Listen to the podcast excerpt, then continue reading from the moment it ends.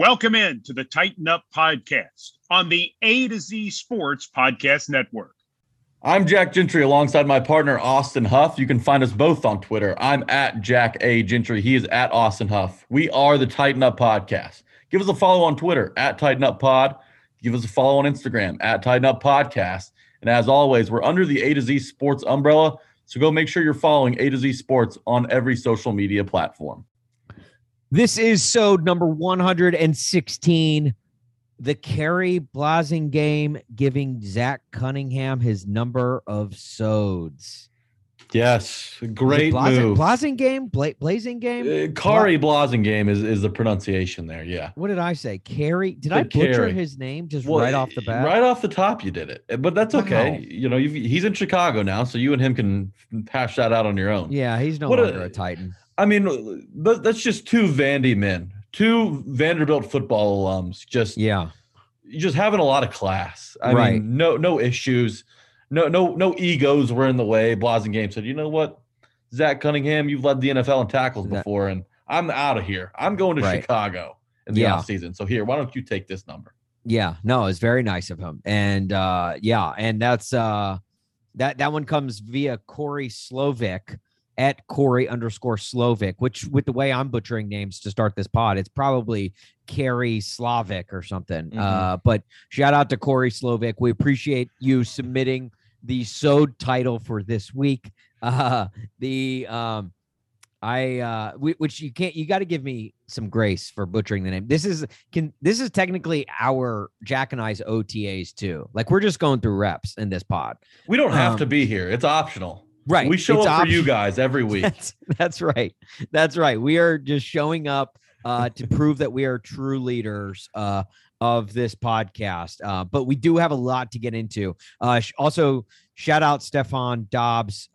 We've got your submission too. That's coming. That be looking out for that next week. But if you want to submit a SOD title for next week, just tweet at us at Tighten Up Pod with something obscure about the Titans, and we'll name the SOD after that and give you credit. We've got a lot to get into. Like I said, Tannehill, Willis, rest in peace to MentorGate. It is officially dead. We're also going to talk about also Jack, which we didn't even talk about this in our pre-show meeting, but I want to talk about how the NFL Network just continues to disrespect the Titans. I've got a take on that. Which is a good one. I'm ready for that one. And plus, we're going to give our takes on the whole AJ Brown saga. Him tweeting last Friday, Jack and I, we were like, what the heck is going on? AJ Brown tweets a long notes app note, just kind of not ripping Titans fans, but basically saying he feels threatened and feels, he's gotten tons of death threats, and he ultimately, canceled his football camp for kids because of it. So we're going to get into all that. And then on top of that, we're going to then bring in Daren Bates, who was tagged in said tweet by AJ Brown. He's in the middle of it. We're going to talk to him. He has got some tremendous things to say about that. You are not going to want to miss that. Just pure fire from Daren Bates. And Daren Bates does something on this podcast that I'd be willing to bet has never been done on a podcast before, ever. And this, look, if there's 7 billion people on earth, there's 9 billion podcasts out there. Okay. So to say this is the first time it's ever been done on a podcast means that this is huge. This is something big. Daren Bates does it here on the Tighten Up Podcast. We're going to get to that and much more. Of course, we'll end with Remember the Titan. But before we get into all of that, let's first get a word from Relax the Back. Yes, Relax the Back. If you're struggling with back issues, this is the place for you. CEO Glenn Word, he's made it his mission at Relax the Back to not just enhance sleep, but enhance lives throughout the Middle Tennessee area. And, Glenn had some issues growing up as well. His back and his neck was all thrown out of whack after a bad car accident. But he went through sleep technology and posture improvement to fix his back and get better without any of the procedures. So the Relax the Back team sets out every day to help people in the Nashville area work better, live better, and feel better. If you're like me and you struggle with insomnia and posture issues, I promise you guys, this is the place for you. They've got everything you could ask for. They've got a variety of chairs that combat neck and back pain for those of us who are hunched over and struggle to maintain good posture as we're working on our computers all day at work. They've also got Technogel and Tempur-Pedic pillows and mattresses to make sure you get the most out of your sleep every night so you wake up feeling refreshed and feeling like the best version of yourself. They've also got the Chirp Wheel.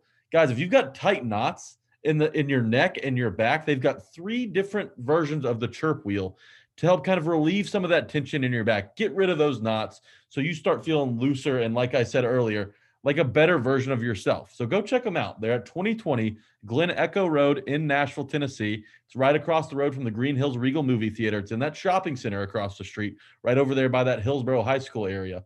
But if you're unable to get there in person, you don't live in Middle Tennessee, that's not an issue. Check them out online. They're able to ship stuff to you just as easy. Look them up at stores.relaxtheback.com/Nashville and start feeling better today. But if you go in, you make sure to see Glenn Word and tell them that A to Z Sports sent you. And with that said, let's talk Titan.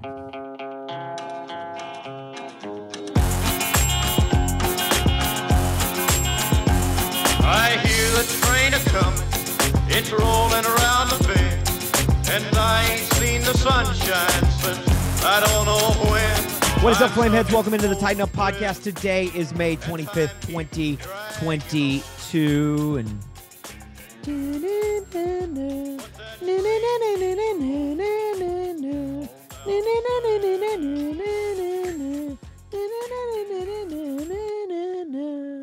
It's been a long road without you, my friend, and I'll tell you all about it when I see you again.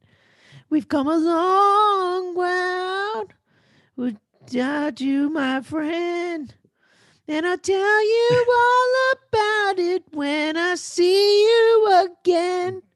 When I see you again. Repeat chorus. That's all you do throughout that song. You mumble a line and then you just go to the chorus. I thought you did a great job there, by the way. Thank you. Thank you. That was in honor of the life well lived of Mentorgate. Mm-hmm. Look, gone but not forgotten. We will miss you, our dear friend. May 3rd, 2022, you came into this world. And May 24th, you were ultimately deceased. We will miss you. Actually, no, we won't. We won't miss you. Yeah, we won't miss you at all. But I wouldn't even go to its funeral. No, we won't. Yeah, we're busy that day. Jack's got like a... I've got a lunch. He's got to go to Relax the Back. You know, I've got, you know, I just go into Relax the Back and just lay on all the mattresses. Yeah. That's how I spend my lunch break. I just lay on all of them. That's right. And I've got like important country music, radio stuff. I probably got a concert that day or something. So we're not going to go to the funeral, but it was fun. It was fun while it lasted, you know. It's like, you know, a lot of people, a lot of really dumb people got a lot of good content out of you. And a lot of people that were like, that wanted to hate on Tannehill got a lot of gasoline poured onto their fire, onto the little pilot light that is their hate for Tannehill, just poured right onto it and created a massive beast of flames. However, those flames were put out today when Ryan Tannehill met with the media and ultimately said some things to kind of squash this. And we have this sound, right, Jack? Yes, we have the sound. Okay, let's just go ahead and just play it right now. I gave last time, you know, I'm in no disrespect to Malik or anything close to that. We've been in constant communication since he was drafted, you know, through the madness that ensued after my last press conference. And, you know, over the last few weeks as he's been in the building and kind of getting to know each other. And he's a good person. He's a talented player. He's coming off a great college career. And so, you know, we're happy to have him in the room. Really just kind of disappointed in how things got spun and twisted a little bit. You know, I pride myself on being a great teammate. I have my whole career. Going back to the time I was a kid, you know, playing youth sports, it's been something that's been important to me, you know, from the beginning, and will always be important to me. It's something I'll try to instill in my kids as they start playing, you know, youth sports is being a great teammate. Okay, so there you go. There you have it. Ryan Tannehill basically just like taking the ammo out of anyone who had, you know, for the firing squad that was, you know, that just takes shots at him at every chance they get. And this is honestly, this isn't the first time that's happened. Malik Willis came out and spoke about it and basically said, no, Ryan Tannehill's a great teammate. He's been great ever since I've been drafted, reached out to me right away, invited me over to his house, had dinner at his house. Like he's been great. And so that should have been it. But if that wasn't, this now is the end of MentorCade. Yeah. You wanted to hear from Ryan Tannehill after it got blown out of proportion, right? He said what he said originally, which was, it's not my job to mentor him, but you know, he's going to be working alongside him. They're going to make each other better. After that, it blew up. Yeah. Now, him and Malik Willis, remember Malik Willis in his interview said, Tannehill had him over to the house. It's all good. Tannehill's a great guy, yada, yada, yada. They're going to be competing and helping each other get better throughout the season. Well, Tannehill got redemption on the microphone. Not that he needed it, because it was really, and Tannehill said this too, it was really spun in a way that kind of got a little toxic, right? Titans media and national media outlets especially took Tannehill saying, I'm not, you know, it's not my job to mentor him, and turned those words into saying pretty much it's me versus him. He can help himself. It's my team. It's my job. I'm not going to help him, you know, along the way. But Tannehill, you just heard it, said he was just as shocked. Him and Malik Willis were shocked that it turned into this big national media hurricane. Yeah. So to hear Tannehill kind of, and this was the first thing he addressed, right? This was the first thing he said when he was in front of that mic. So for him, yeah, like his opening statement, of his time with the media. Yeah. Like he came out just shooting that off from his hip.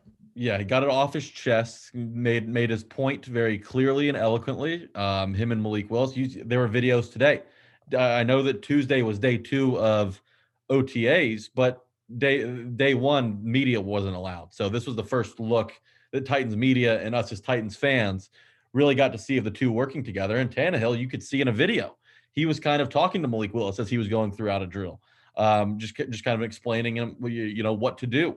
I believe they were throwing over blockers in the drill that I'm specifically referring to. So look, it's not a big deal. It never really was.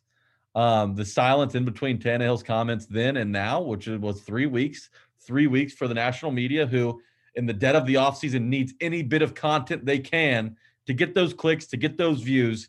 They took it and ran with it, but they can't do that anymore. Tannehill's killed it. And you know what? And I like the, and maybe that's like something that Tannehill haters will kind of cling to, of like, well, why did it take so long for him to bury this story? You know, like I feel like I'm okay with him taking the time, because I know in that time he spoke directly to Willis, which is really the only person he deserves any explanation to. And it just kind of like I don't want my quarterback being reactionary to everything that is written about him or said in the press. I don't want him living online and hearing everything he says. A guy like that, which there's nothing wrong with that, but a guy like that would be like a Taylor Lewan, who was out at OTAs, and he also had some comments that I feel like kind of turned some heads, at least turned my head when I heard him talking. He said, and to paraphrase what he said, didn't have fun. He's out there having fun. He kind of regained his old self again, and he's having fun at playing football again, essentially. And last year at times weren't fun. It started off bad with that first game, which we know how bad that first game was for Taylor Lewan and the rest of the Tennessee Titans. But then it started to get better, but it seemed like every day was a grind. Whereas like now he's like excited to come into work and he's excited to play football. I think that's great news to hear him say that. Obviously, like anytime a player says like, yeah, like work is fun again, and like, you know, I'm enjoying the grind now, that's great news.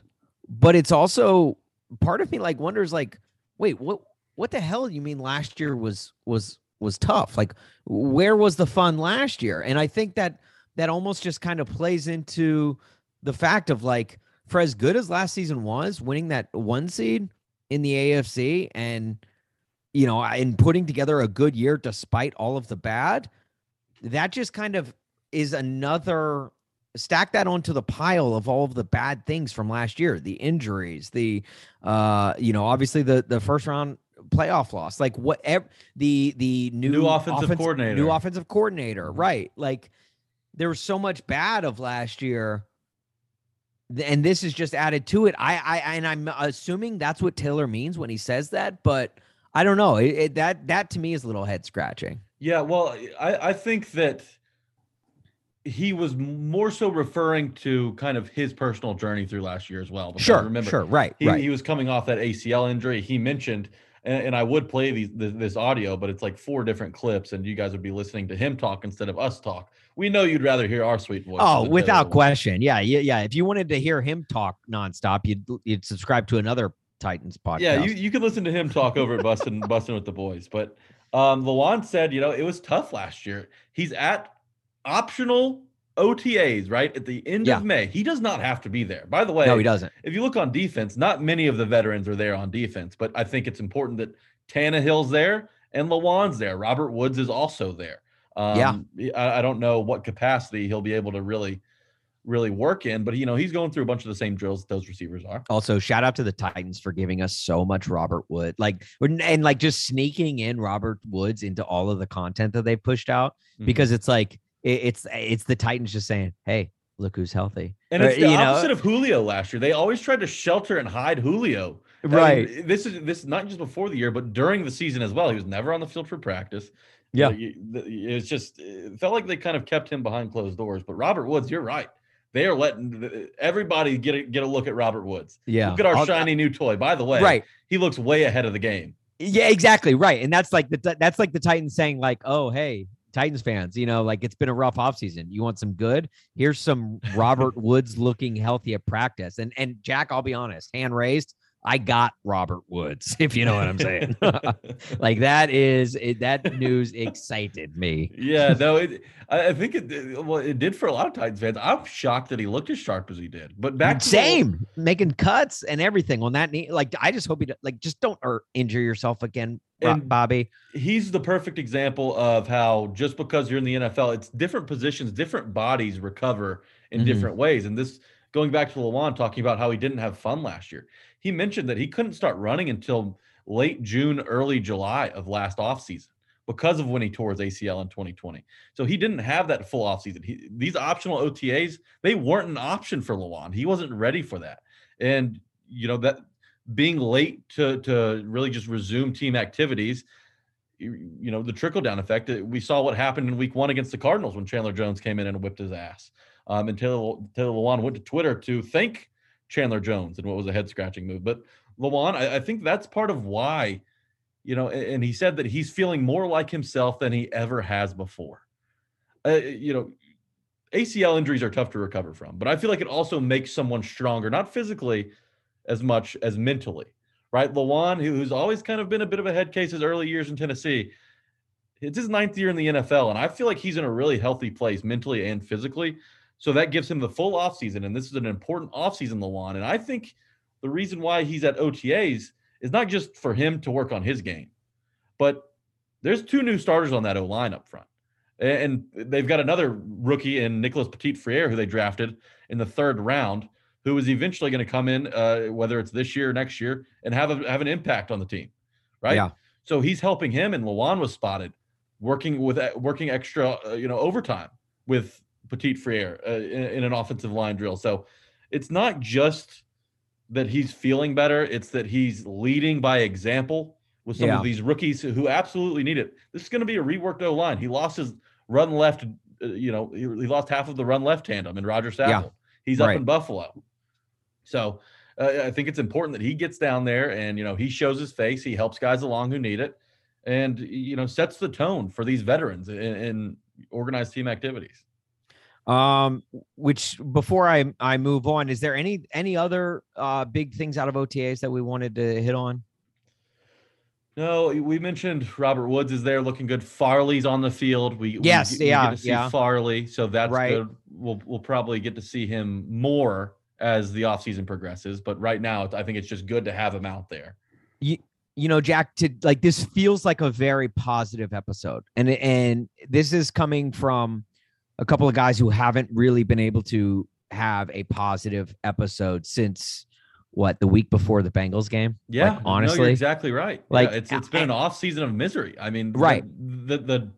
The aura surrounding the Titans, not only into the season, but off season. I mean, it's been pretty depressing. The AJ Brown trade, the drama that's ensued after. Yeah. Well, and that's the thing too. I think you and I both expected the episode right after, even after the Bengals lost, it was like, okay, this is going to be a sucky off season.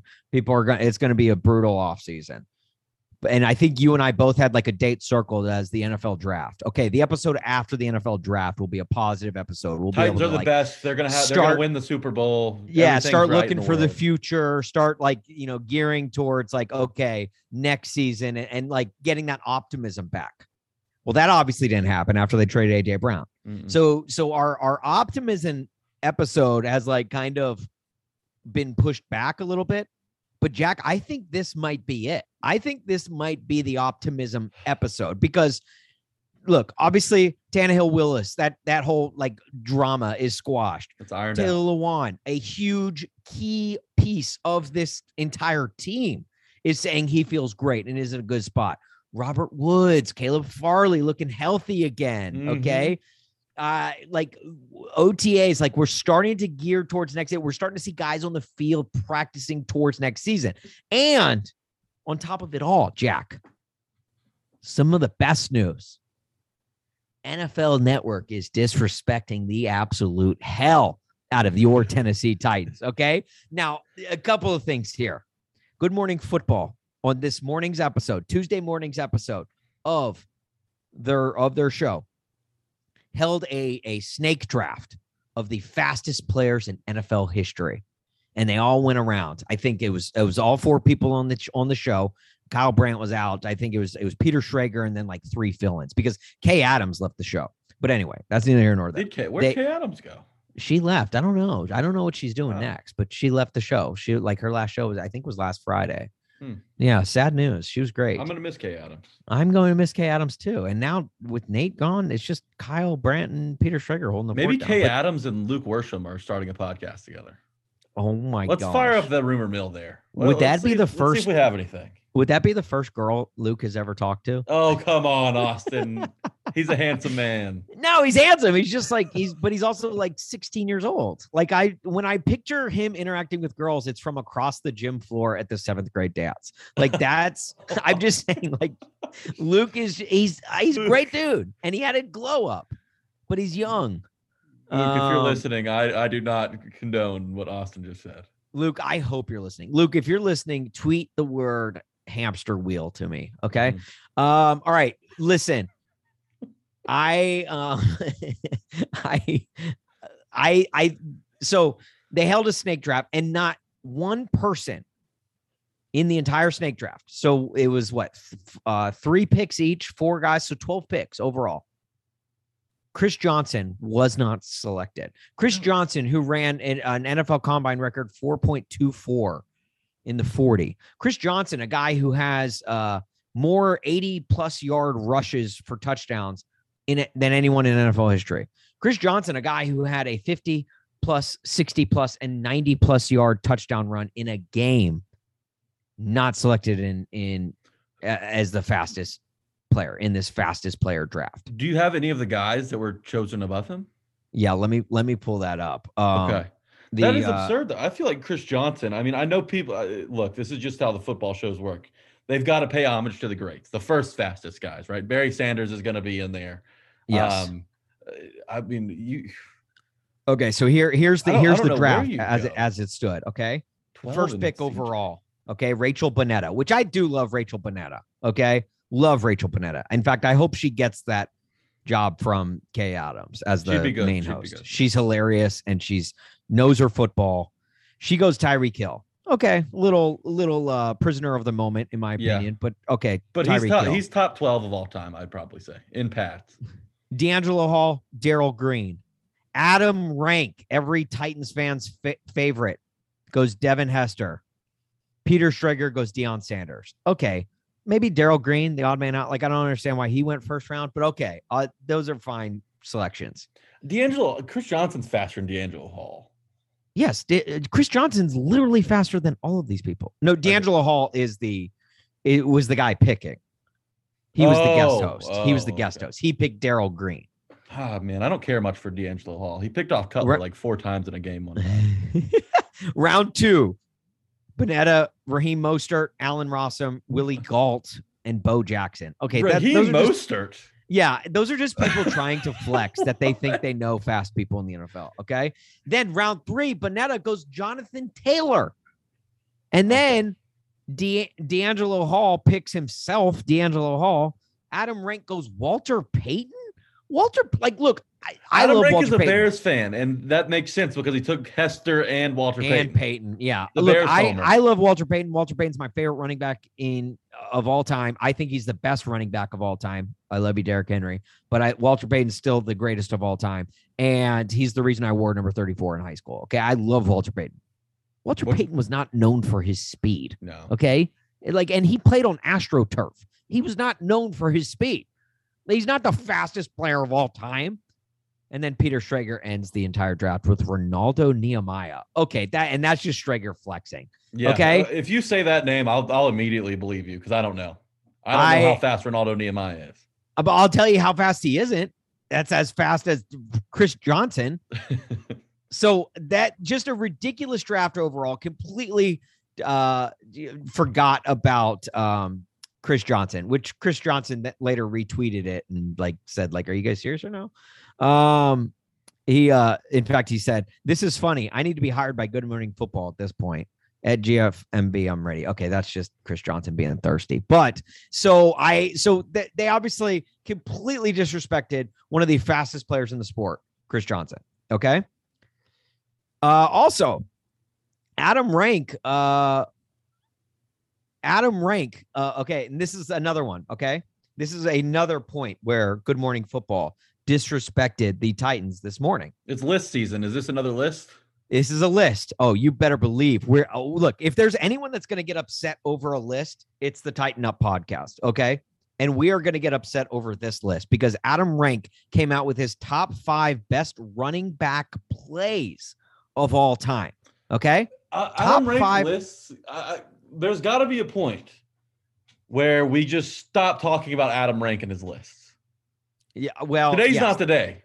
No, today's not the day. No, because in the future, Adam Rank is a proven clown. This guy, got his master's degree from Clown College.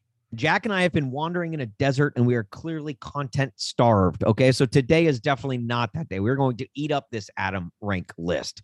But Adam Rank, which for a guy whose last name is Rank, he does a pretty shitty job of ranking things.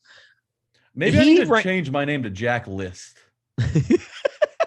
Jack List, and I just make a shit ton of bad lists. Yes, you should. You should. Let's make a parody account. Let's make a parody account right now named Jack List. And we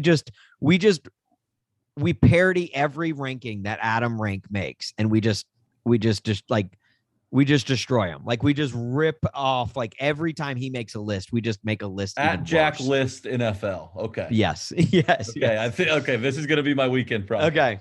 So the top 5 best running back plays of all time, according to Adam Rank. Now, normally, I would go 5 to 1, but this list is so bad, I'm going to go 1 to 5. Number 1, he has Marcus Allen's 74-yard rushing touchdown in the Super Bowl. Okay, fair enough. A Super Bowl play, sure. It's a big run, yeah. I'll give you that. Marshawn Lynch, the Beastquake. Okay, again, that is a massive run. It's one of my favorite runs to watch. I will give you that. Marshawn Lynch at number 2. Barry Sanders, 47-yard rush in the NFC divisional round of the playoffs. That is a great run because he breaks 8 tackles. I think I did a breakdown of it for Cork Bats. It's a great run. Top 3, again, not shabby. I can't argue with that. Kind of can't miss plays though. Yes. And then you go Bo Jackson, 91-yard rush touchdown. anytime you get in the 90s for a running back, that's fine. But it also seems to be like any run in the 90s is like they just get on a breakaway, and not all 90-yard runs are built equally. Thank you, Jack. That's kind of where I'm going with this. Like, because it's like you just get into open space and then you're just faster than everyone else. Like that's kind of what that Bo Jackson run is. And then number 5, Walter Payton in week 9 of 1977, an 18-yard run. And that's I'm pretty disgusting. Sure I that's that he should be arrested for having an 18-yard rush. That is appalling. 5. That's the 5th best run in NFL history. Now, look, I think I know the run he's talking about, and it's Walter breaking just a crap ton of tackles, which, don't get me wrong, Walter Payton, very impressive. But how you don't have a run that is literally tied for the longest run in NFL history, a play where not one, not two, but 3 Jacksonville Jaguars are body bagged. How you don't have that cracking your top 5 of best runs of all time is beyond me. And the Adam Rank, when you thought maybe Adam Rank was coming around on the Titans and starting to give them respect, nope. Right back to disrespecting the Titans with this list and with his reasoning. You've got to put a 99-yard run in there. I don't care what you have to. You've got to put one 99-yarder, even if it's Tony Dorsett's, which isn't, again, you going back to Jack's point of not all 90-yard runs are built the same. That Tony Dorsett's is not built the same as Derrick Henry's 99-yard touchdown run. Derrick Henry literally earned all 99 yards with 3 freaking stiff arms to the face of Jacksonville Jaguars. Absolutely murdered them. Body bagged 3 dudes. That has to make your top 5, but it doesn't. And now you're probably like, "What, Austin? I thought this was an optimism episode. I thought this was the show where like things are looking up. How are you going to say that the NFL Network completely disrespecting the Titans multiple times this morning is optimism? How is that a good thing?" I'll tell you why. Because this is how we know nature is healing. This is how we know the Titans are getting back to the Titans of old. When people, and when I say people, I mean everyone in the NFL, starts forgetting the Titans, that's when we know that the Titans are living in their wheelhouse. That is where the Titans shine, when the disrespect comes. Because look at last year. Look, they were on top of the NFL all last year, and things just kept going wrong. Yeah. Injury after injury. Then in the first week of the playoffs, they lose. All right. Even 2 years ago, they go into the playoffs as favorites against the Ravens. They lose in the Super Wild Card weekend. Where the Titans live is in the disrespect. Well, because they come up short when the lights are the brightest, right? They earn that in a way. I want this team to be underdogs. When with a coach like Mike Vrabel, this team will thrive as underdogs, where nobody respects us. Everyone hates us. Yeah.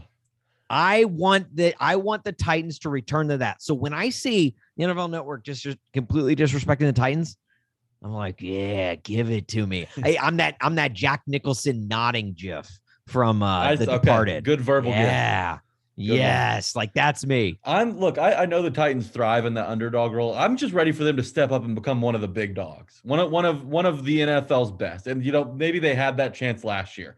And if the Titans make an AFC championship run, they're probably getting a lot more respect, and Tannehill especially getting a lot more respect this offseason. But the last couple of years, when the lights are the brightest, the stages are the biggest, the Titans disappear. They shrivel up. And that's upsetting. We've gone through the past few years as the underdogs, and the Titans have done well. They've overachieved. I'm ready to have higher expectations. I don't want to be the underdog anymore. And I know that's not going to change in one season, but I'm ready for the Titans to be one of the big dogs, not one of the underdogs. You've got to thrive in the underdog role before you can get to that role.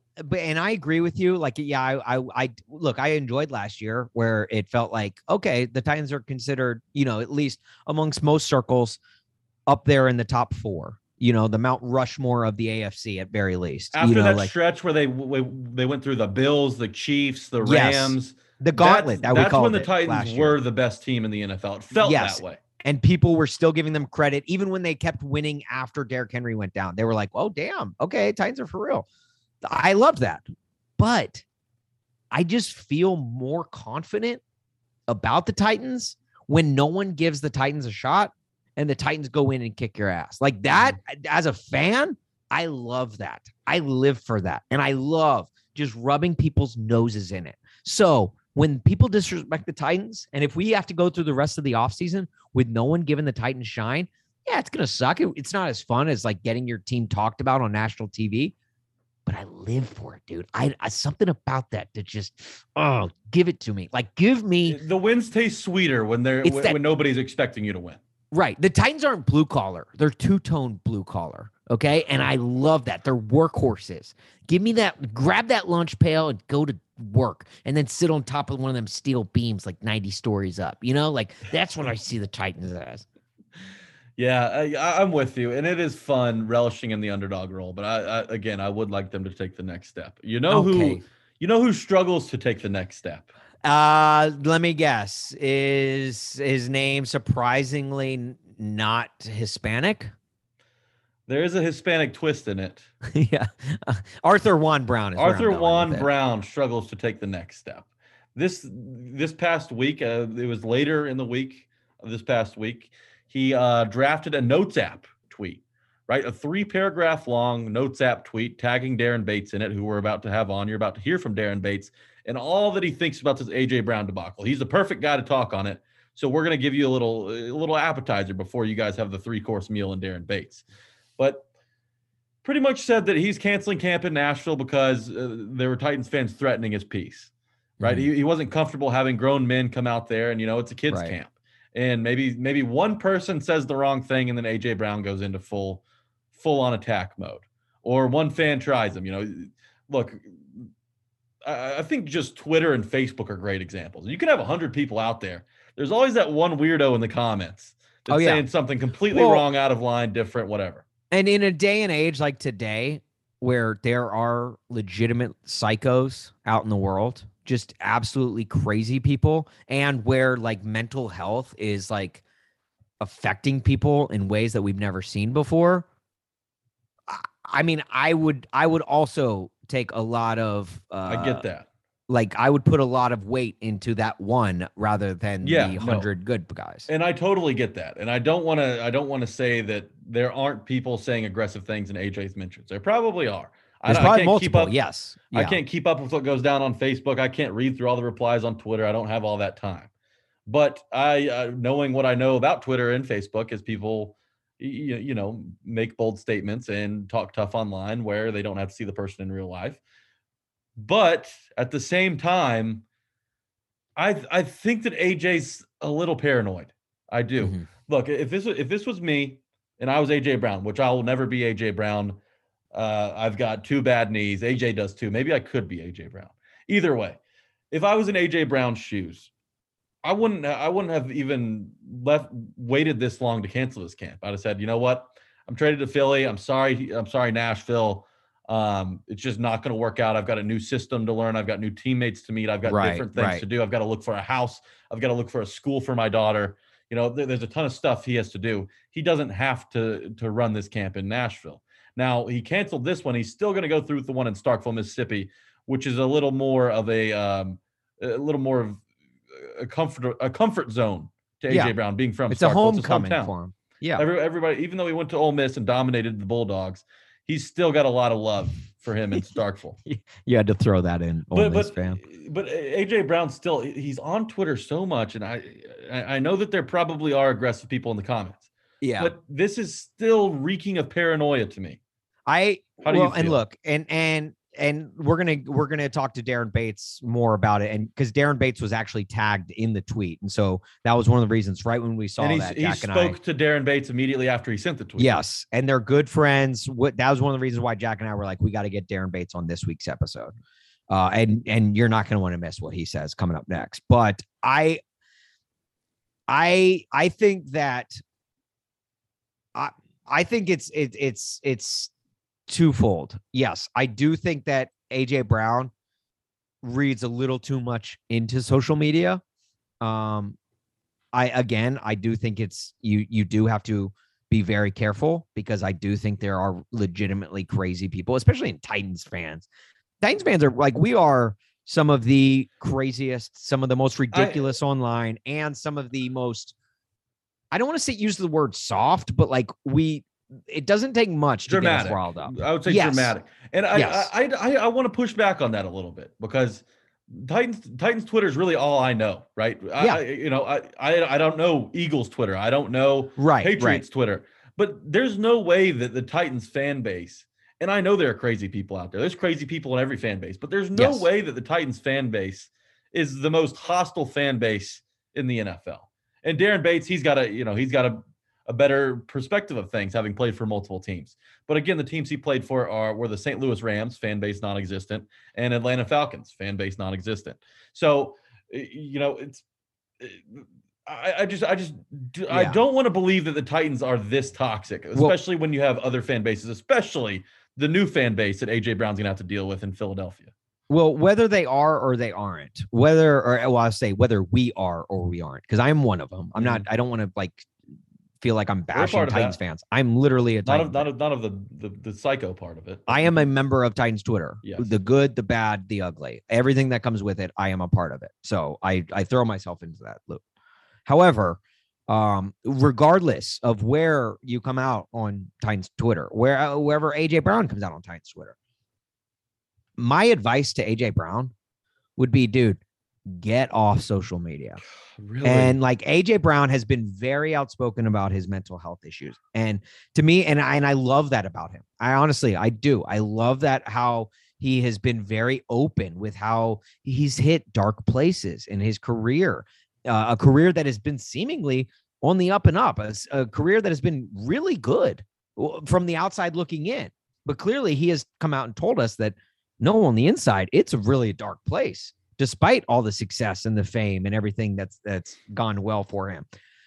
He's had that, and he's been open about that. And so now I see stuff like this to where he feels like he has to whip out his notes app on a topic that we felt like the general public has been dead for a couple of weeks, but clearly it's not. It's still resonating whenever he probably on opens a random up his Twitter account. On a random Friday, he felt the need to whip out his notes app and type up this whole long thing because he doesn't feel safe and he feels threatened to even continue on his camp.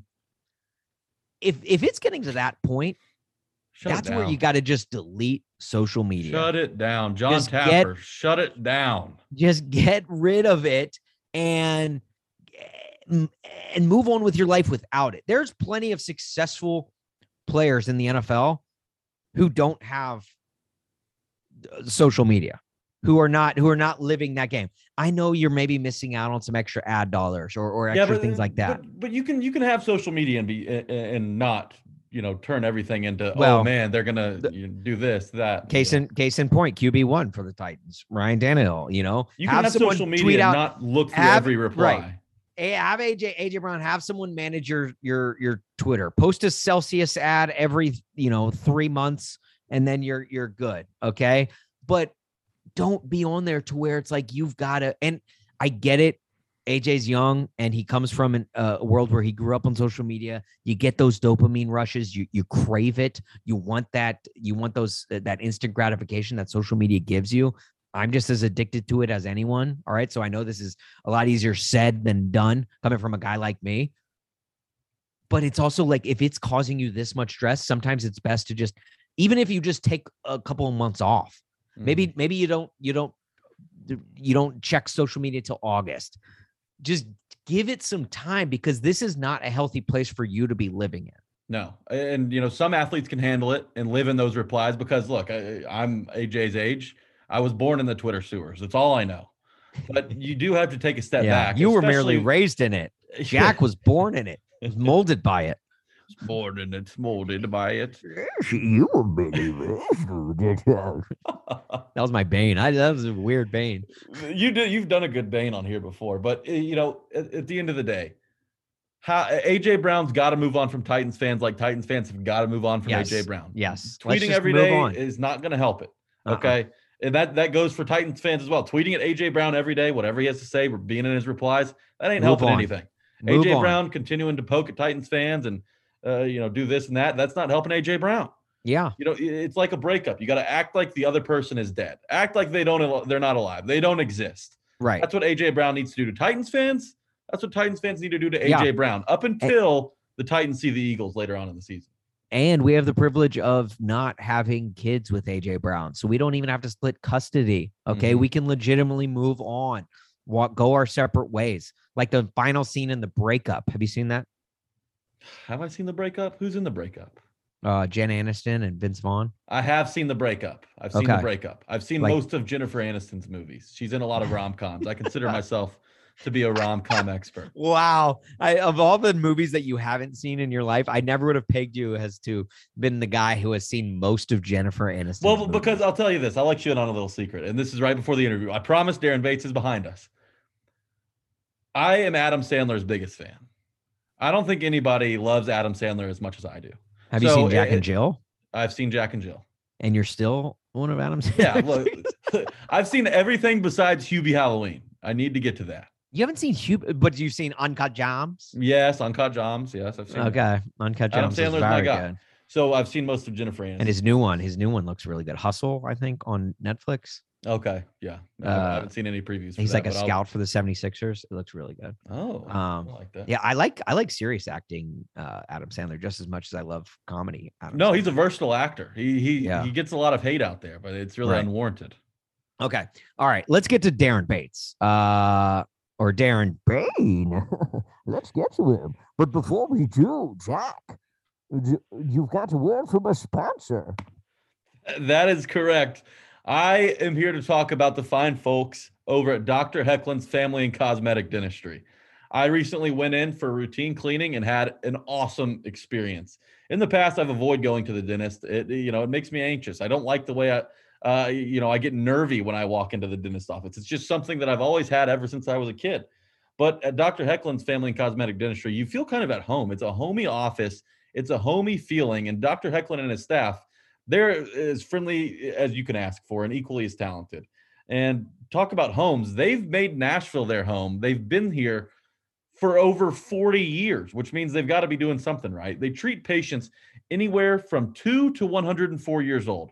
If you've got a baby and he needs his teeth to get looked at, he needs to find a dentist to start out. Make Dr. Hecklin and his folks over at Dr. Hecklin's Family and Cosmetic Dentistry his dentist for life. If you're just behind on a cleaning, get one scheduled with these guys. They'll get you in and out really quickly. They'll put on your favorite channel while you're back there or turn on some music for you, whichever you prefer. They handle crowns, they handle dentures, they handle veneers, smile makeovers. So again, if you're due for a cleaning, this is the place for you.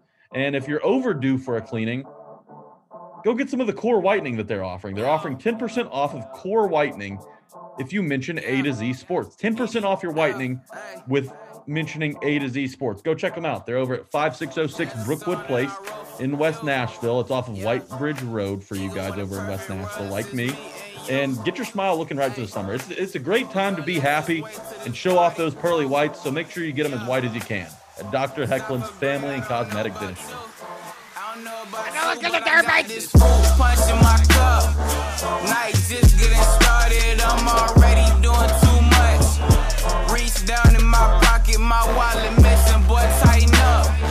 Party all on the rooftop, might just fall up. Guys, we are joined now by an uncle of the podcast, Mr.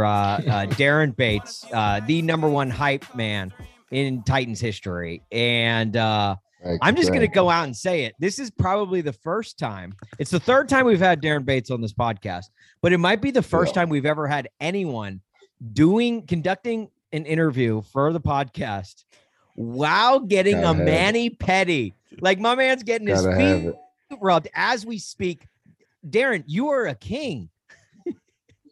Hey, I just worked out, man. Look, you're 10. Hey, dogs are barking.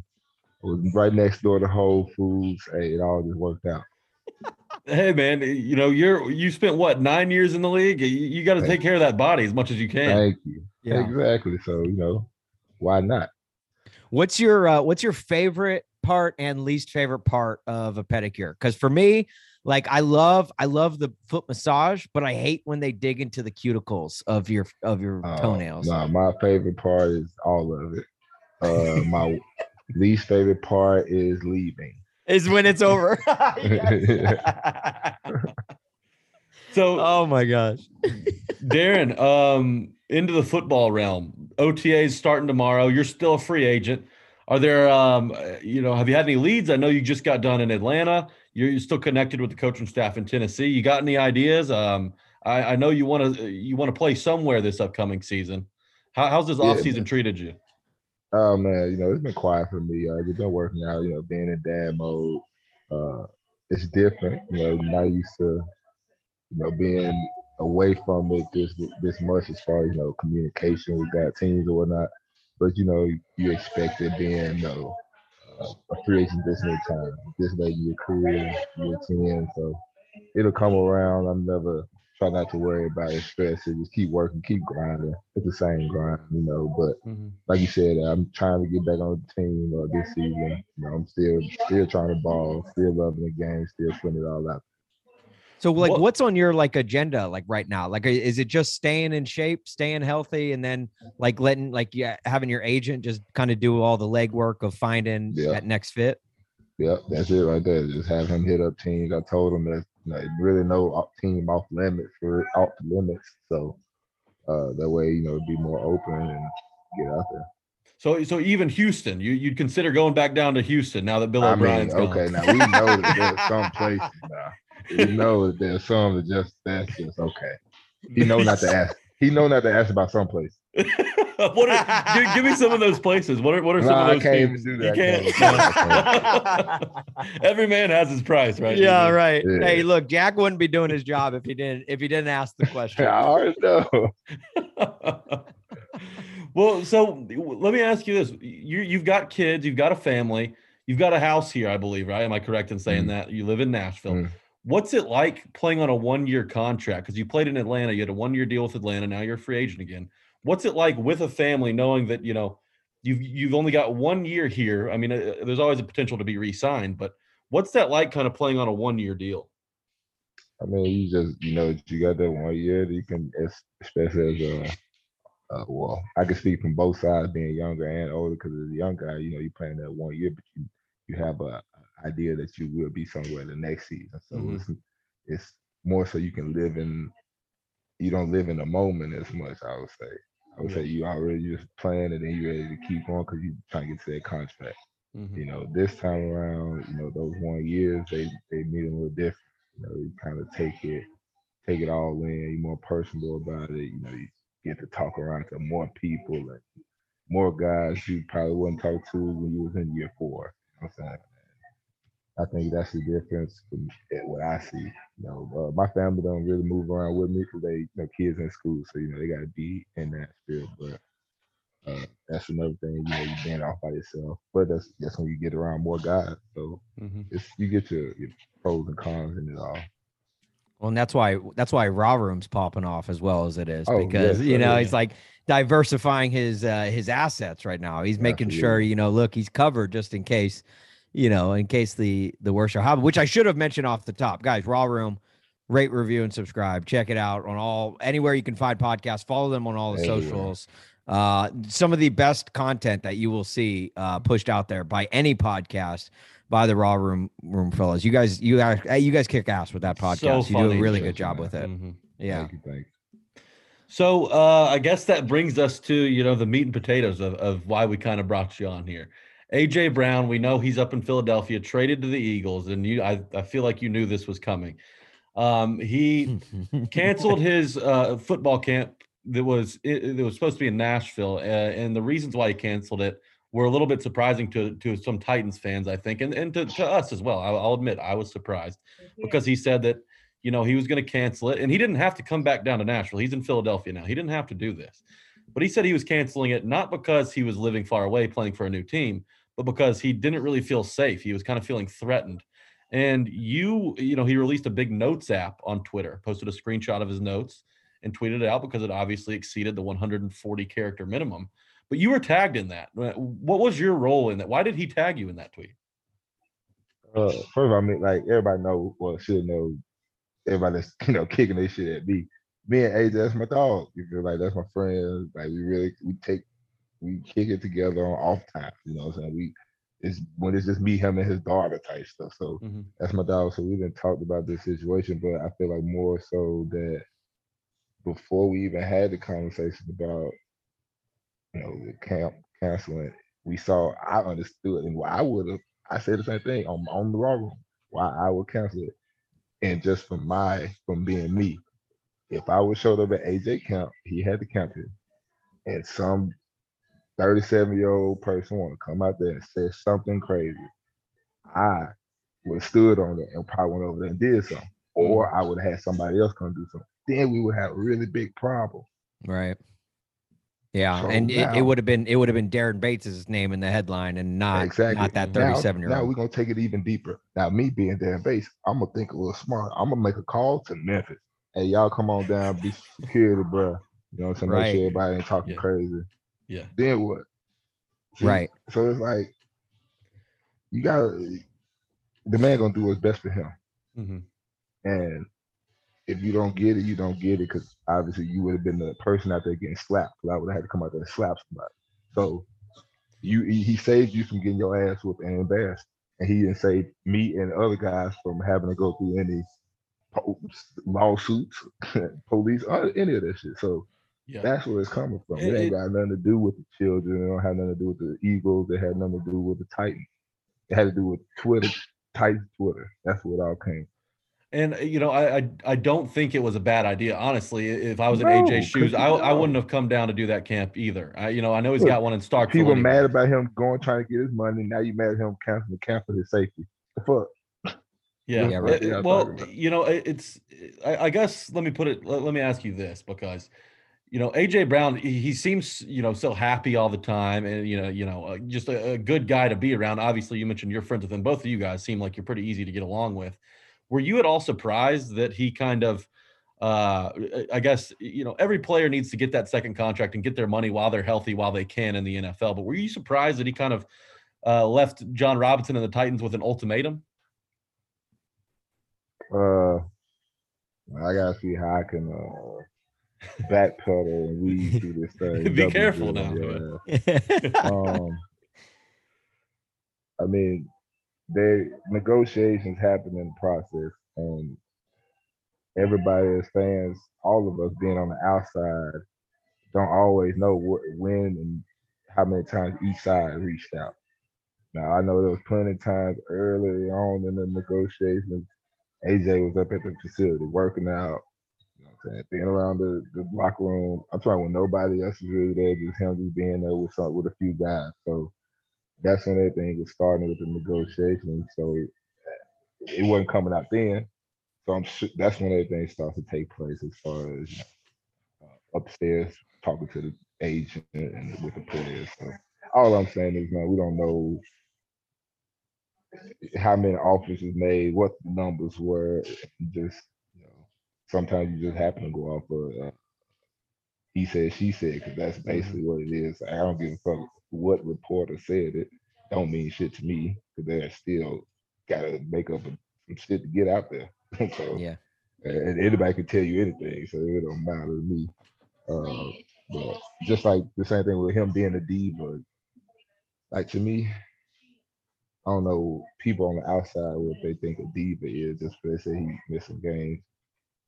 But I don't know. The diva don't catch a slant 50 yards and break that bitch and break tackles and catch one-handed touchdowns for you to stay in the game in the playoff game that you lost. But I don't know nothing. I just, watch a dog out there. That's all I watch. Yeah, right. I would say a diva in my book is probably someone who is doing a podcast interview, getting a foot massage, right? Yeah, that's the diva right there. That's what a diva means to me. Yeah, there you go. So Daren, so you were talking earlier about like how AJ, like, basically it came down to his safety, the reason he didn't accuse that. Did he give you did he talk to you at all about to the extent of like the messages he was receiving? Like no, what he look on Twitter and see. Well, right. Like we can all like y'all, what do you expect the person that's getting death threats to do? Mm-hmm. Right. I'm gonna pull up still. If I'm pulling up, if I'm still pulling up somewhere where I'm getting death threats, you should for sure expect me to retaliate the same way. Right. Was it coming from multiple outlets, or was it from like one or two specific people? It's just, that you know, just Twitter people just on Twitter talking crazy, saying right, shit, acting like oh my kid is so broken at heart.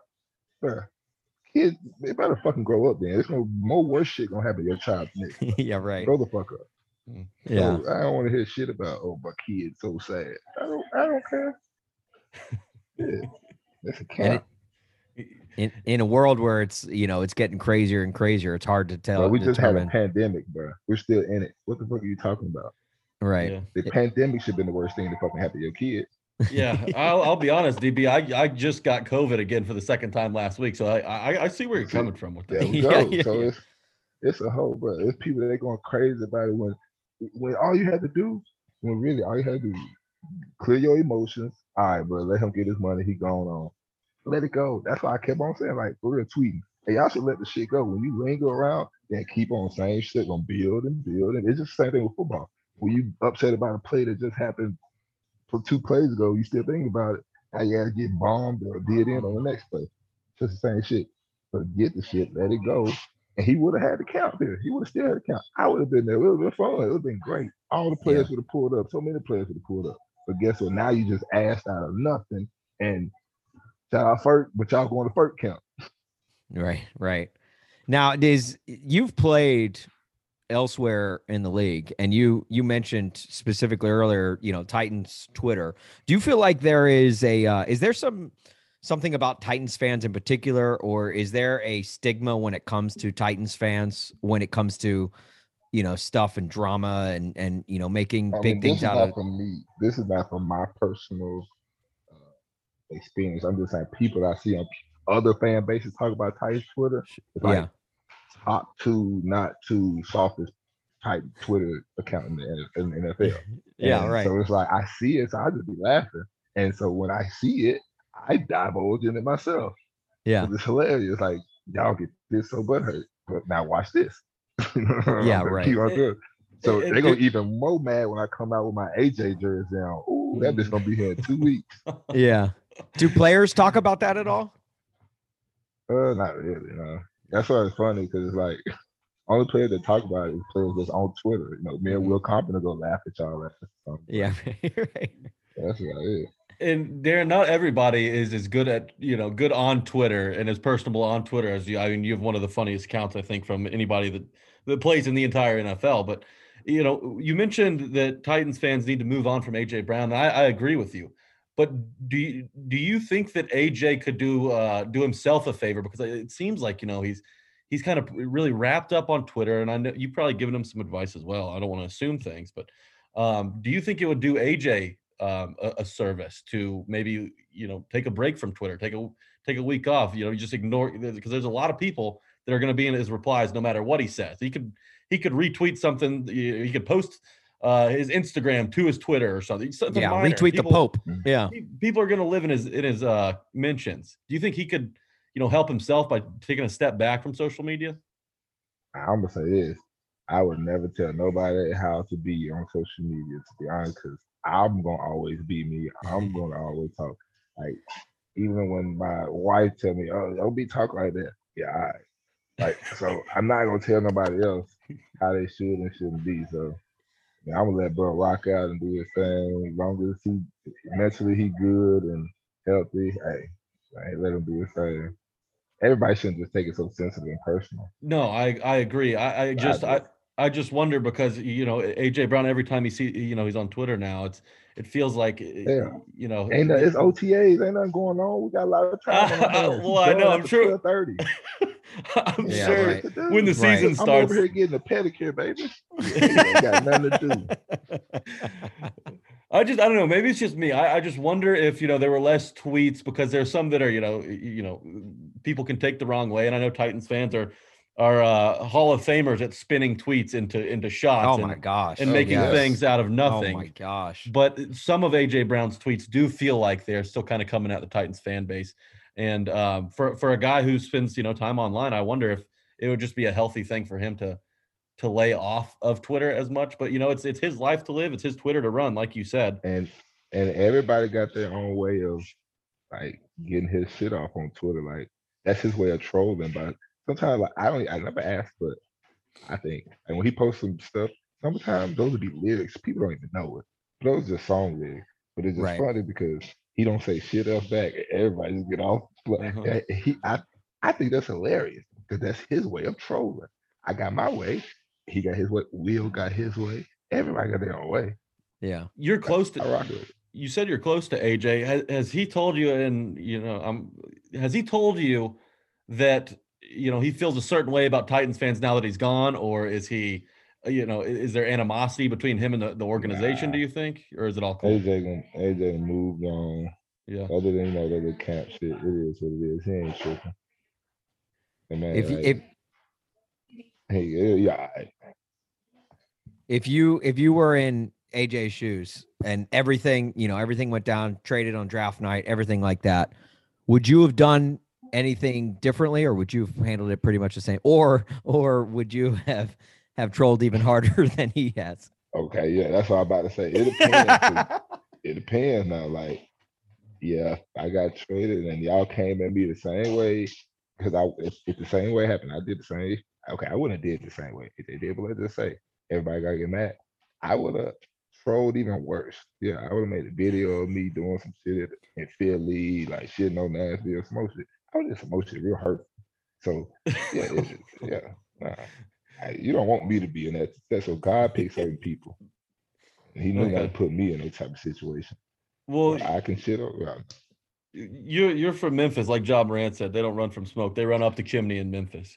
So I can imagine you probably would have handled that differently. But what did AJ do that maybe you would have changed, other than going just a little bit harder? Anything? I mean, as far as like social media wise, yeah, or just maybe off social media, just anything since the trade happened. Oh yeah, I just probably wouldn't have been on social media at all during the trade situation. Just waited to, cool down. Then maybe just if I was trying to avoid any social media beef with anybody, because ain't gonna be 100%. Regardless of how you go out, you're still gonna have people mad.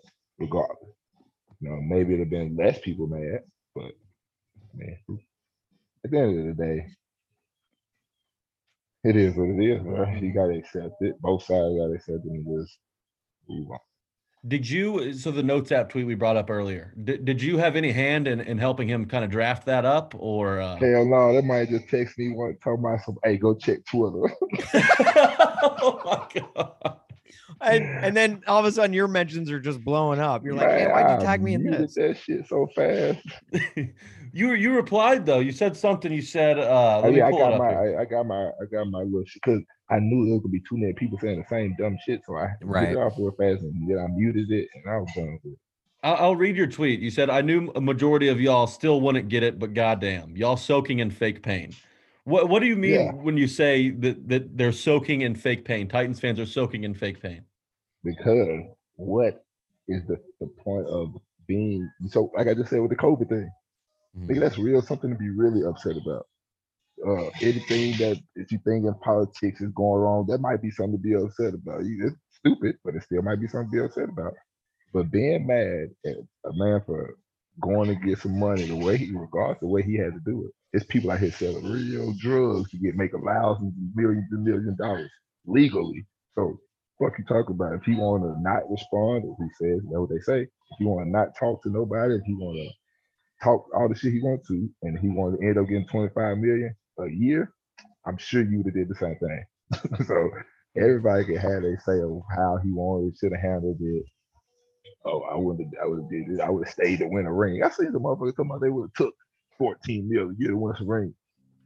A whole place over here. Okay, let me ask you that. A whole place over here offers want to offer you $25 million but you got to leave the place and say, hey, we might can win the championship, maybe. Who knows? There's a whole bunch of other places that can win this championship too. But we're gonna just only give you 14. But this other team over here got this 25. I'm sure, Jack. It's the first big contract. You take the money. Yeah. You do, and especially Jack would be out of here so fast. That's the shit. I'm like, bro, how do you not understand that? It's that part, but it's and the same thing with the notes. It's the same thing with the how don't you understand? I am getting threats, bro. I'm getting people talking about they're gonna do this. Oh, if I'm cooked. So yeah, instead of me taking my ass up there, something happened to me. One of my family members, friends, do something to somebody else. Then what? We all on ESPN. Yeah. No, well, right. It's the word fan is short for fanatic, and there are some people that invest so much of their time, their money, and their life into a sports team. No, I'm not. I'm saying I'm agreeing with you in the sense that there are some people out there that take it way too far and make it too much a part of, you know, you talk about how there are much bigger things to concern yourself with. Well, sometimes people make this such a big deal, and it's an organization and it's a company that is out of your control that does things based off of their business, you know, ideas, and you invest yourself so much into it that it's a lot of times you're going to be left with raw emotion when things that you don't like happen, like a Bengals loss or, you know, like a trade of your favorite wide receiver, you know, and it's to a point where it's like, you're right. Like sometimes we just have to take a step back and realize like, what is it that we're getting so butthurt about? Exactly. So that's why I said fake pain, because if it taking like, it's too long. Like, all right, if it happened on what's today, Monday, if it happened on Saturday, like by Monday, bro, you should be fucking over. Right. Right. You know what I'm saying? That's what like coaches talk about a loss. Like you got 24 hours. Like, get over it and get moved the fuck on. This is a fucking dude that got traded. And somebody don't know you. You don't know them. Yeah, you know of his play, but God, that's about it. Yeah. I mean, I understand because this was nothing. People, that's another thing that gets you mad. But when y'all, not say y'all, but how you Twitter that's out there listening, say, oh, he got bad knees and he hurt. None of that shit was popping off when that boy came in as a young rookie getting almost 1,000 yards. Nothing was talking when he keeping y'all in the game in the playoffs. Yeah. All right. When you need him most, two, three receivers, DBs, peanuts. Come on now. But he wasn't trash then. He wasn't hurt guy then. He was the man. I like that voice you got for Titans Twitter. Because that's how I hear Titans Twitter in my head when I read it. That's exactly how they sound. It's crazy to me, and it just show you like you just making it's just too much emotions involved in your logic. You're not being logical. All right, DB, I know you're about to leave the foot massage parlor, but I got one more for you before you're out. All right. Nick Saban, Jimbo Fisher in a big argument in the college football world and the SEC nation. Oh my gosh, talking about NIL money. If you were a player and you could only pick one, I guess, partner to sign with an NIL, any brand, you can have any brand in the world. Yeah, we had this on the Raw Room before. Oh, you're asking the Auburn guy, A&M or Alabama? No. I'm asking him if he could partner with a brand. What brand out there would you like to partner up with on your NIL? Oh, okay. See, that's tough because. And if I was me at this age, I'm thinking about me 18, 19, 20, what was I wanting and doing the most? I would have partnered with my tattoo guy that was in Auburn. I would have partnered with him some type of way. I would have partnered with Ciroc because I was drinking Ciroc all the time. And I would have partnered with Smoothie King. And that would have been my part. I wouldn't need no jury and all that shit. You know what my goal was to try to make it to the NFL. So I would have needed to got the shit that I felt like we're gonna give me to the NFL. So Ciroc, it would help me after the games, you know, partying up, you know, all the other shit would have came in handy, man. I'm telling you, I wouldn't need no change and shit. Yeah, just because you play in the NFL, you still gotta party like you're in the NFL. You feel? Right. I got to turn up. I got to live life. And the nice thing is you can combine two of those as for one solid collaboration. You put the Ciroc in the Smoothie King, and there you go. That sounds disgusting.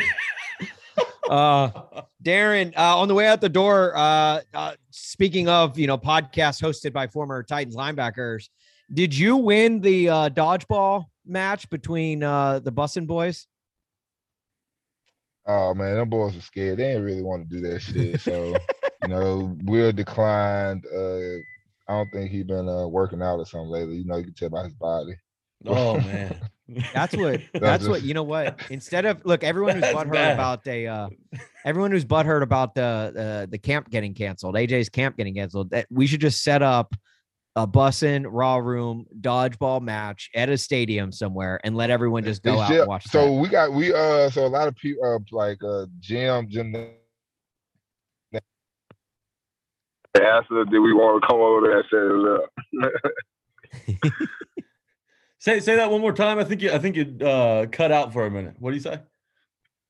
Oh, I had a whole bunch of gymnasiums and YMCA centers reach out to tell us that we can have the dodgeball game at their place.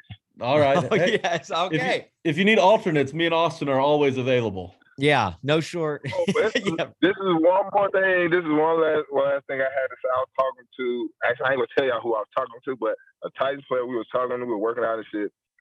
And then, but I was just saying how all this shit y'all putting on AJ, you acting like you're not upset or you are super butt hurt, either or, because it's basically the same thing. When you want to fake like you're not hurt, you super fucking hurt. But all those people, you want to know the main person that's gonna get the big backlash of it all if they don't come close to AJ is Burks.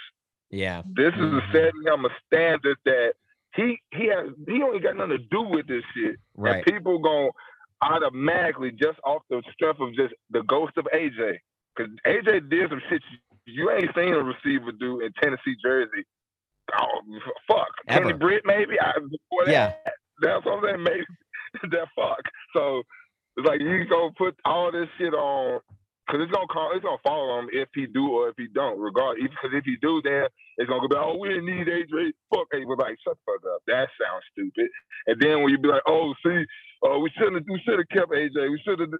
But you the same motherfucker when you go look up tweets from months ago. You be like, oh, fuck AJ. So it's gonna be like, it's just like that's why I know everybody should just chill the fuck out and let the season come. Let the shit play out. Give it some time. So you can be like, oh, I was tripping back in May. No, I was whenever the fuck that shit would happen. No, I was tripping. Let it go. Because one person that's got to bear all the bullshit from Titans Twitter is going to be Burks. Isn't that tough for a rookie, too? It's unfair to Burks in a way because, yeah, he knows that, you know, the NFL is a business, but filling in, you know, A.J. Brown's shoes, he didn't expect that. He thought he was coming in to play opposite of A.J. Now he's with A.J., hell yeah. And then, don't get it started about I saw Titans Twitter when, he had to leave from the minicamp. Mm-hmm. Oh, my God. Y'all blasting his ass already. Like, relax. What do you think about rookie minicamp? You ever show up hungover to one of those, look like Burks did? First of all, it's not even that. No, it's not even that. Burks has been on 12 visits since the draft. You want to know, in all those visits, he went to go eat good. He flying here. When do you think he got time to train? He going on a visit every 3 to 4 days. Right, when does he have time to really train like that? When he going to meetings, he going out to dinner because this person want to take him here. We got to go show you this. We can get you these sleeves and go shopping here. Go do this. He doing so. Yeah, he came in mini fucking camp, rookie man camp. Who gives a fuck? They should have just been running him. Just go condition, bro. Don't even finna show you on. So they can't say shit. But hey, that should be. I guarantee, come training camp, that man ain't gonna be right. Mm-hmm. You will not find anyone who spits more fire and does it with such enthusiasm and grace and eloquence as Daren Bates while getting his nails filed. It is one of the more impressive appearances I think I've ever seen in any podcast ever. For those of you listening, you should appreciate this man for all that he brings into this world, because if he can give you that much intel and that much insight and explain himself so well, all while getting, you know, his feet scrubbed like that, to me, sir. that is top notch. Podcast history has been made today. It's talent. Give him a follow. Going to the market. Right. The piggies were. Yeah, all of them. Some of them were eating roast beef. At DB _5Trey on Twitter. Guys, and follow at Raw Room, Raw__Room on Twitter. Some of the best content you'll see put out there. It's Daren himself and the podcast. Go subscribe to their podcast as well. Daren, dude, we appreciate all the time you've given us. And look, we hope we can ride along next time you get your nails did. Hell yeah, we can go ahead and pod up here. I'm sure they'll let us do it. That's the Raw Room, is the room that you get your nails filed in. Absolutely. I appreciate y'all, man. All right, DB, good luck in year 10, man. We can't wait to see where you land. Yes, sir. Thank you. There are no flags on the field. It's a miracle. Tennessee has pulled a miracle. One quick thing before we move on with this podcast. Also, shout out Daren Bates. Awesome. I just words cannot express how funny I think it is that he was getting a pedicure while we interviewed him. He is the most entertaining former player I think that we've ever had on here. Right. Yeah, he's not a former player. He's just a former Titan. He's still active. Right. Yes. But he's phenomenal. As good as it gets. And, you know, he said some stuff. He's on AJ's side. He's clearly on AJ's side now. Yeah, no, and he actually made me kind of come around on my stance of, like, I was kind of more of like, dude, AJ, like, just give it up. But also, like, I guess I showed more remorse towards AJ after hearing Daren. Yeah, a player's perspective and somebody who's in AJ Brown's corner. Right. I did like. I just want to add this towards the end of the interview, when he said that rookie OTAs didn't mean shit, right? Treylon Burks getting gassed at rookie minicamp. Who cares? It's rookie minicamp. I liked how he was kind of on Treylon Burks' side, because he knows that Treylon Burks, there's a lot of pressure on that man's shoulders. And any good Titans fan should know going forward, like, guys, we have to take Treylon Burks, this whole Treylon Burks experience, with a grain of salt at first. We have to pump our brakes. I know we're all looking for AJ's replacement, and we don't even know if Treylon's going to be that or not. Let's not put unjust expectations on this kid. Like, it may take him a while to get into form. It may take him a while to get great, if he even ever is great. So let's not, like, put any more pressure on the kid than it needs to be. Before we move on, and this is insanely random, and I should have mentioned this off the top of the podcast, but with the SOD titles, we also have a great one waiting on deck from Tim the Titans fan, at Tim the Titans fan. We've got a great one sitting on deck with him. I just wanted to shout out. If you submit one, I always want to shout you out and let you know, like, hey, we got it. It's coming, and don't worry. The listener submissions have been fire. You guys, they have been incredible. Like, honestly, when Jack and I first, like, opened it up to listener submissions, like, I knew we'd maybe get a couple, like one or two, maybe here and there. I did not think we'd have one every single week since we started it, and I did not think them to make them, like, they legitimately make. I laugh out loud when I read them each week. So keep the submissions coming. If you have an episode title, for each episode. It's the people's podcast. Let the people pick the episode. Right? This is a fan podcast hosted by just a couple of doofus fans within Jack and I. At Tighten Up Pod, if you've got an episode title name, send it to us. But Jack, before we get to Remember the Titan, we got a proposed rule change. Yeah, there are a few rule changes that were proposed. And we should also take this with a grain of salt, considering the source. You know, the guy's about as old as the NFL, and that's how Pro Football Talk opened the story. I'll read the first line of this because it's kind of funny.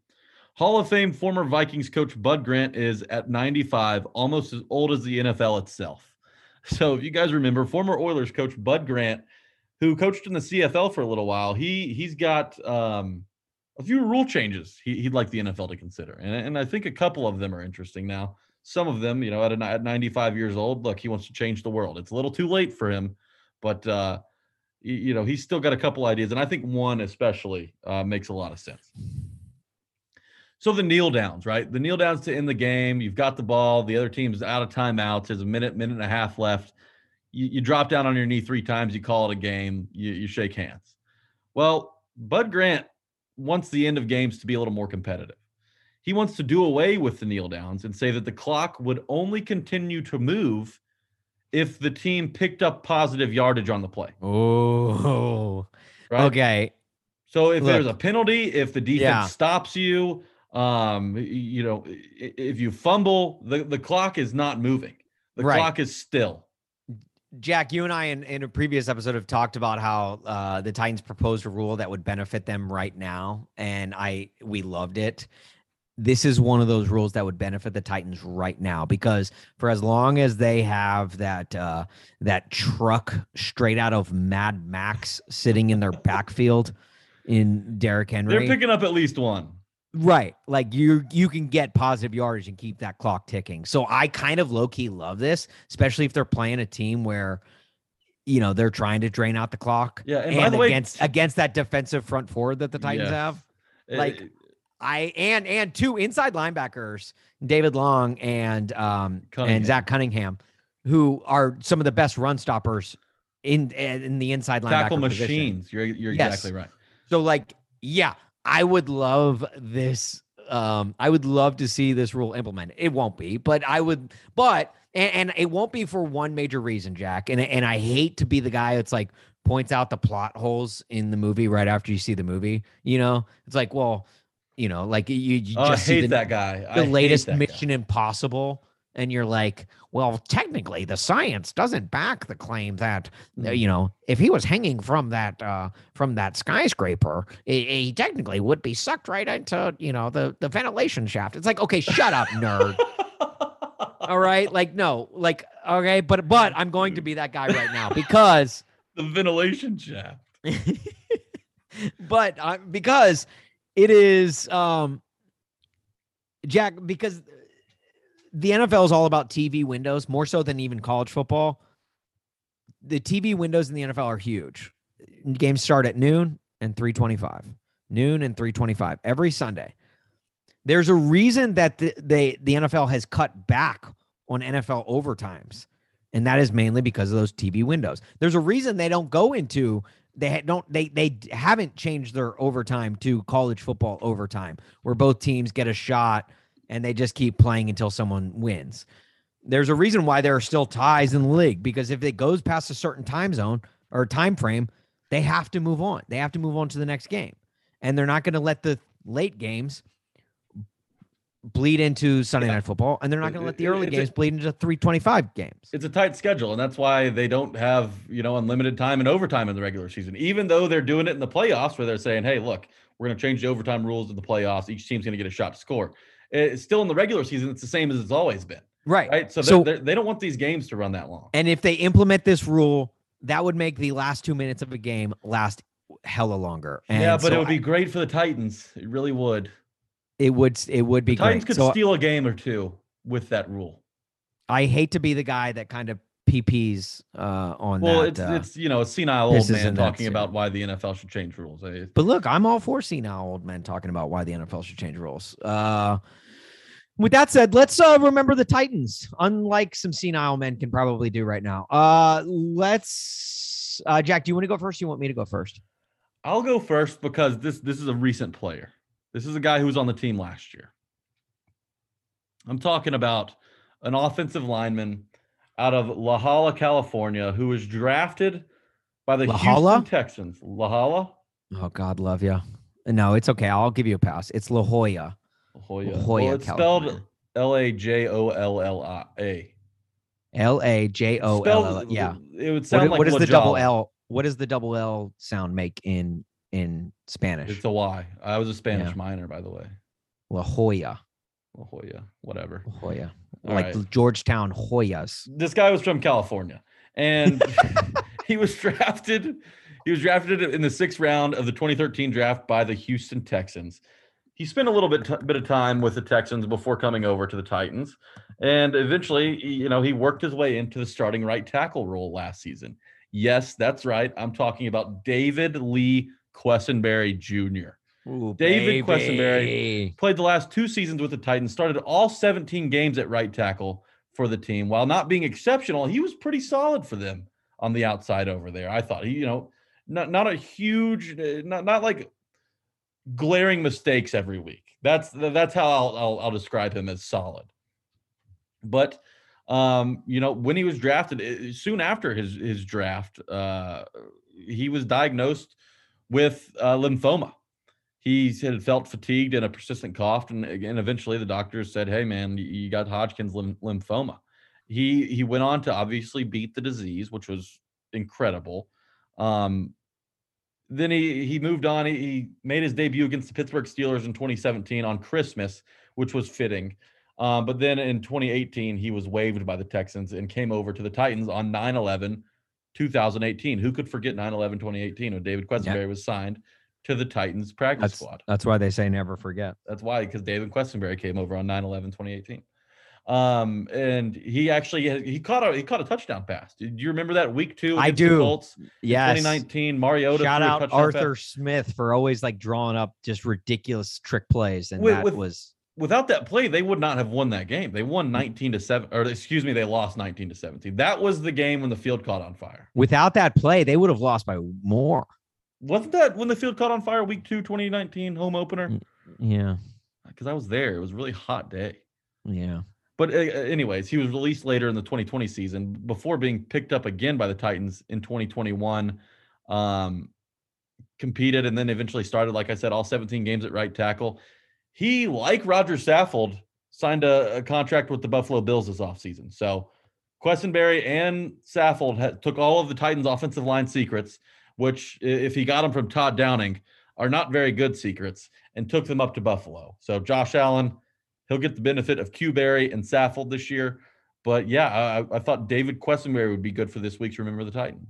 Oh, by the way, I got to mention his brothers. Like the Gronkowskis, the Quesenberrys are a big football family.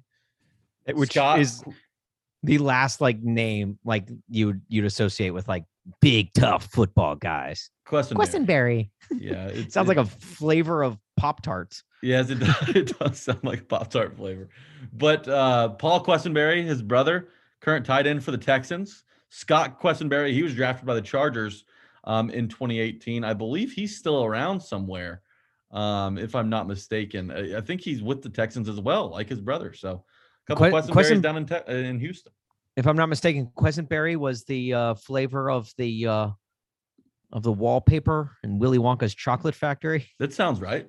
And the Quesenberries taste like Quesenberries.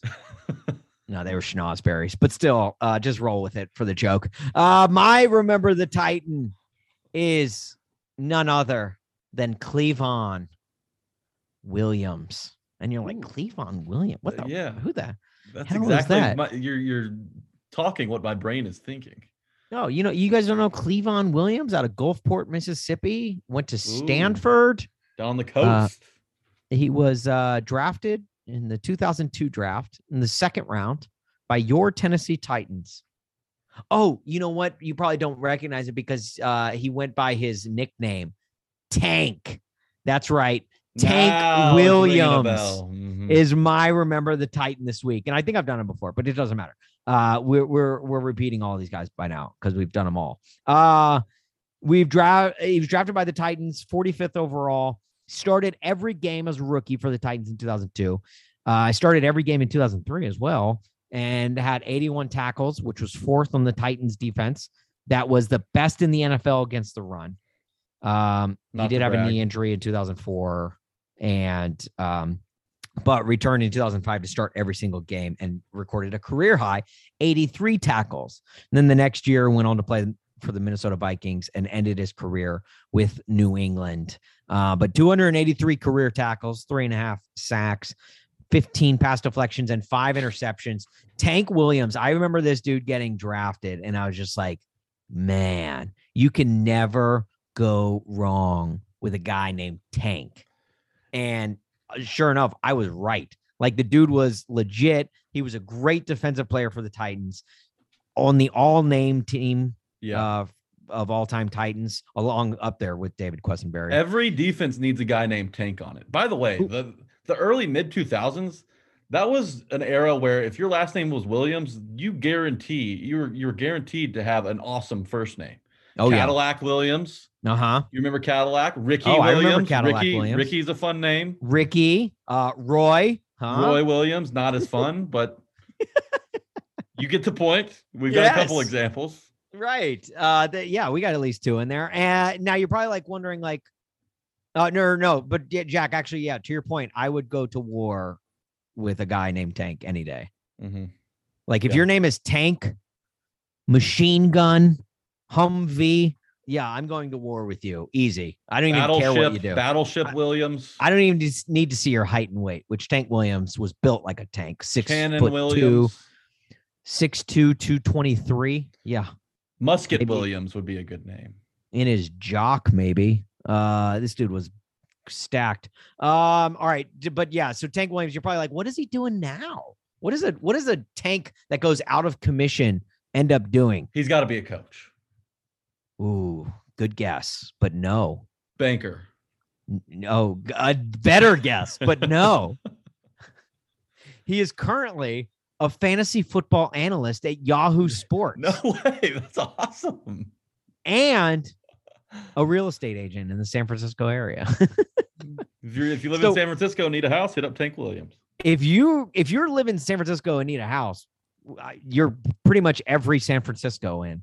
Because there's the homeless population. Yeah, they've got. I'm sorry, that was a mean joke. That was an awful joke. But Tank Williams probably making more money today as a real estate agent in San Francisco than he ever did with the Titans in the NFL. He's good, probably like, Tank Williams. He's like, you know what? I quit the NFL to get in a job more lucrative, selling real estate in San Francisco. My gosh. So shout out Tank Williams, my remember the Titan. All right, Jack, let's get out of here. We've been here way too long.